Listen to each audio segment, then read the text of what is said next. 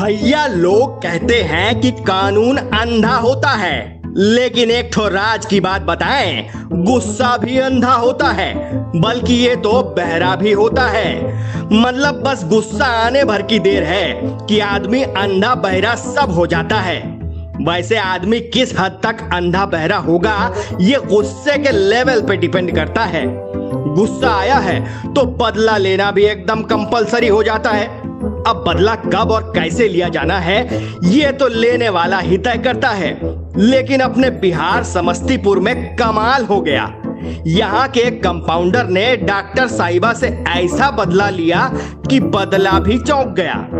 कायदे से तो इस बदले में गिनीज बुक में दर्ज होने के सारे गुण मौजूद हैं। तो हुआ ये कि दल सिंह सराय में एक सरकारी डॉक्टर साहिबा सरकारी अस्पताल से तो मोटी तनख्वाह उठा ही रही थी और अपना निजी अस्पताल भी चला रही थी। निजी वाले में मैडम ने एक कंपाउंडर भी रखा हुआ था। अब न जाने क्या हुआ कि मैडम ने बिना नोटिस दिए बेचारे को नौकरी से निकाल दिया। कंपाउंडर अस्पताल से सीधे सड़क पर आ गया। नौकरी तो गई ही, बेचती हुई, सो अलग। डायरेक्ट दिल पे चोट लगी। गुस्सा तो आना ही था। बंदे ने सॉलिड प्लान बनाया। हालाँकि ये दुनिया में अपनी तरह का इकलौता प्लान होगा। एक दिन मैडम को अकेला और मौका पाके केबिन में घुस गया। घुसते ही दरवाजे की छिटकनी अंदर से लगा दी। मैडम घबराई, लेकिन कंपाउंडर ने तो कुछ बड़ा वाला कांड करने की सोच रखी थी। उसने एक डिब्बी निकाली और उसमें से चुटकी भर सिंदूर निकाला और फटाक से डॉक्टर साहिबा की मांग भर दी। इतना ही नहीं, इसके बाद बाकायदा वीडियो बनाया और फ़ोटो भी खींचा। फ़ोटो वीडियो को सोशल मीडिया पे पोस्ट भी कर दिया। अब लोगों का क्या है?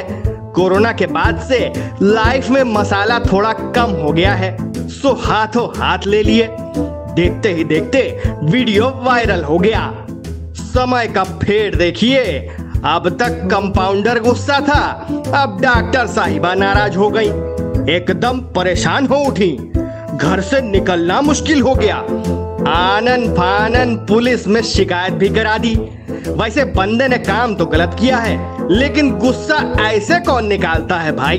सही बताएँ तो शास्त्रों में इसी को कहा गया है इनोवेशन वैसे भी अपने बिहार में टैलेंट की कोई कमी थोड़े है। एक ढूंढिए, चार मिलेंगे।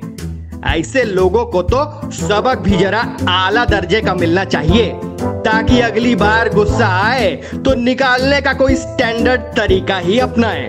बाकी हम तो चिकोटी काटे हैं।